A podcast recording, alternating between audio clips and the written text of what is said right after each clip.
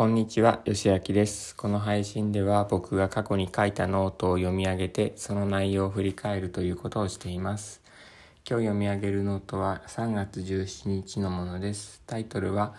財布をにかい落として学んだこと、落とす前によってやっておくことと、落とした後にやること。読み上げていきます。財布を落としたことはありますか？ある方もない方も以下のような備えをしておくと安心です。財布を落とす前に財布に入れるものは最小限。落とした時の連絡先リストを作っておく。落とした後、クレジットカードの停止、警察に紛失、紛失届を出す。カードや身分証明書の再発行。詳しく書いていきます。えーと、これは個人、個人の経験をもとにおすすめする行動なので、参考までに読んでいただいて、自己責任で行動していただければと思います。で、項目がいつつありまして、財布を落とす前に備えること、それから落とした後にやること。で、えー、失われ、えー、落として失われるもの、まとめとおまけです。で、まず財布を落とす前に備えることですが、財布を落とす前に備えるのは以下のことです。まず財布の中身を最小限に。現金ですね、まず。現金を落とすとき、戻っ、あ、現金、財布の、財布、財布の中に現金が入っていると、えっと、仮にですね、財布が警察とかに届けられた場合でも現金はほぼ戻ってきません。僕の場合はにかい落としましたが、それぞれごせんえんとよんまんえんを失いました。財布の中にはいちまんえん以上は入れないことにしました。普段はクレジットカードや PayPay、Suica で支払いをします。えー、っと、それからクレジットカードですね。入れる場合はいちまいだけがおすすめです。落とした時に止めるのが大変です。身分証明書、マイナンバーカードは入れておかないことをお勧めします。落としたら最悪です。その他、運転免許証や健康保険証を入れておく方が多いかと思います。連絡先リストを作っておく。クレジットカードの不正利用を防ぐため、落とした時に備えてカード会社の連絡先リストを作っておくことをお勧めします。普段持ち歩いているスマホや手帳などにメモしておくと良いです。銀行やクレジットカード会社などです。で、落とした後にやることですが、クレジットカードを止める。上記で作っておいた連絡先リストをもとにクレジットカードを停止します。連絡先リストがない時でも記憶を頼りに連絡先を検索すれば連絡は可能です。自分の財布に何枚のクレジットカードが入っているかわからないという場合には要注意です。どこに連絡していいかわからなくなっちゃいますからね。何のカードを止めればよいかわからないので検索すらできません。えーと、最寄りの交番で紛失届を出す。最寄りの交番を検索して紛失届、紛失届を出します。さんじゅっぷんくらいかかります。どこで何時頃落としたのか分かる範囲で記入します。最後に確認した時間と気づいた時間を確認されるので、えーと、気づいた時にメモしておくと良いかもしれません。慌てていると忘れちゃうので、あ、この後警察署交番に行くからあの落とした時間とそれにん最後ま最後に財布を見た時間とあといつからいつないって気づいたかみたいなのを気持ちの余裕があるときに、うん、メモしておくといいかもしれません。届けが終わると問い合わせ番号のようなものが書かれたメモをもらえます。落とした場所が東京都と埼玉県のどちらかわからない場合、それぞれの交番に届け出が必要です。いっかいめに落とした時、清瀬市で働いていてすぐ隣の新座市に落としている可能性もあったので、両方の交番に行って届け出を出しました。これはとても面倒でしたね。再発行手続き。再発行の手続きはすぐにはやらず、いっかげつごなどに予定することをお勧めします。あの再発行というのは免許証とか健康保険証のことですね。なぜかというと、運転免許証や健康保険証は現金のように第三者が手軽に使えるものではないので、大抵戻ってきます。えーと、大体こんな感じなんじゃないかと思うんですけど、財布を落として、そしたら最初に拾った人が現金だけ抜いて捨てちゃうんですよね。で、次に拾った人が、えーと、財布を見て、あ、現金入ってない、あ、身分証とか入ってる、あ、これ届けてあげようっつって警察に届けてくれます。で、届けた届いた財布を見て、あの警察の方が連絡してくれるっていう感じですね。多分こういうパターンが多いんだと思います。なのでにしゅうかんもすれば財布は戻ってくることが多いんじゃないかと思います。にかいやったので、あのにかいともそうでした、うん、ただまあ財布自体が高価だと戻ってこないかもしれません。売られちゃったりするかもしれないですね。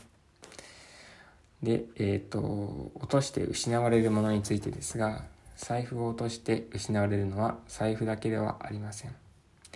たくさんの時間が奪われます。今回はですね、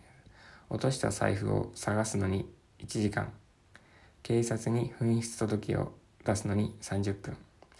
クレジットカードを止めるのにさんじゅっぷん、カードの再発行の時間、えーと、銀行に行って再発行の手続きをする、えーと、これがにじかん、身分証明書の再発行の時間、えーっとこれいっかいめに財布を落とした時に免許証を再発行したんですけど、きゅうじゅっぷんかかりましたね。で、再発行の手続きに出向く時間も必要で、えーっとどこまで行ったんだったかちょっと忘れちゃいましたけど、浦和、浦和だったかな、大宮だったか、その辺まで車でえー、っと車で行ったのかな、妻に乗せてってもらったのかな、ちょっと分かんないですけど、えー、っと片道いちじかんかかりまして、往復にじかんですね。というたくさんの時間が奪われますね。で、新型コロナウイルスの影響で銀行で手続きするのに以前より時間がかかるようになっている感じがしました。で、事前に連絡して確認したら予約することを勧められました。予約っていうのは明日っていうわけにいかなくて、僕の場合はさんしゅうかんごになりました。今回財布を落としたことでかかった無駄な時間は合計でごじかんですね。失ったお金はよんまんえんです。ということで、これは辛かったですね。はい。で、まとめです。今日は先日財布を落とした経験から、財布を落とす前に備えることと財布を落とした後にすることについてまとめました。財布の中身は最小限にしておく。クレジットカードなどの連絡先を作っておく。万が一落としてしまったらクレジットカードを止めて交番で紛失届を出します。再発行は急がずにいっかげつごくらいにやるの、やるのがおすすめです。もし誰かの財布を拾うことがあったら交番に届けてあげてください。人のお金を使っても幸せにはなれません。人に親切にすると時間に余裕ができたように感じる。感じて幸せになるそうです。というのを、えーと、メンタリスト ダイゴ さんが言ってました。そういう研究があるそうです。で、おまけとして、えー、一つ商品を紹介しています。落とし物をしやすい方におすすめの、えーと、ジーピーエス ですね。なんかキーホルダーみたいな感じで、えっと、ジーピーエス をつけておくと落とした時にスマホとかで探せるというものですね。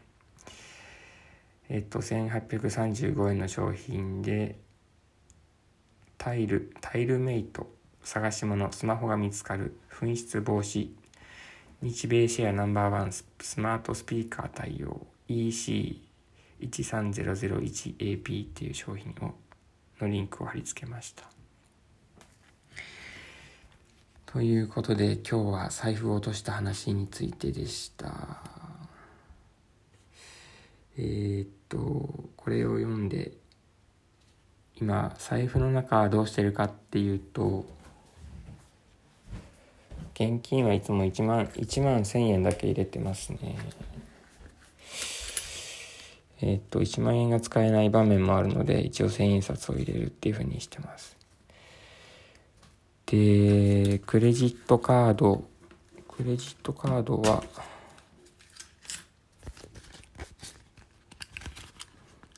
よいしょ、あれ取れない。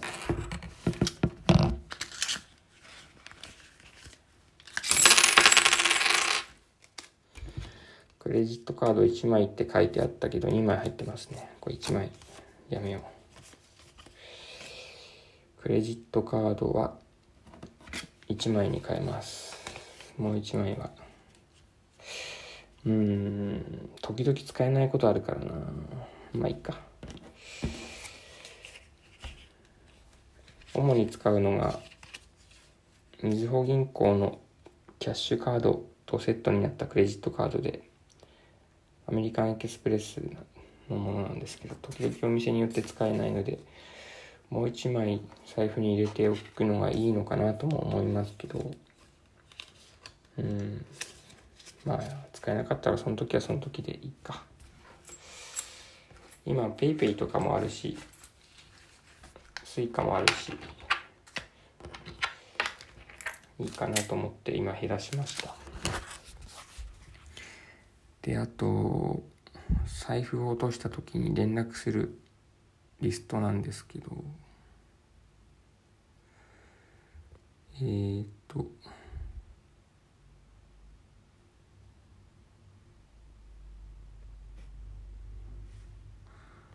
スマホの中にエバーノートが入ってて、エバーノートっていうメモアプリが入ってて、そこで財布って検索すると、あれ出てこないな。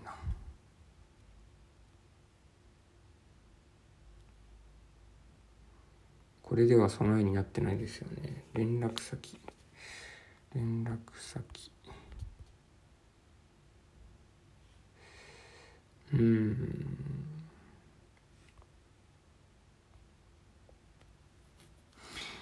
えー、っとこの、この場合僕の僕の財布には免許証と健康保険証とみずほのクレジットカードがかか入ってるので、みずほ銀行のクレジットカードを止める時の連絡先と警察署と、あと保険関係の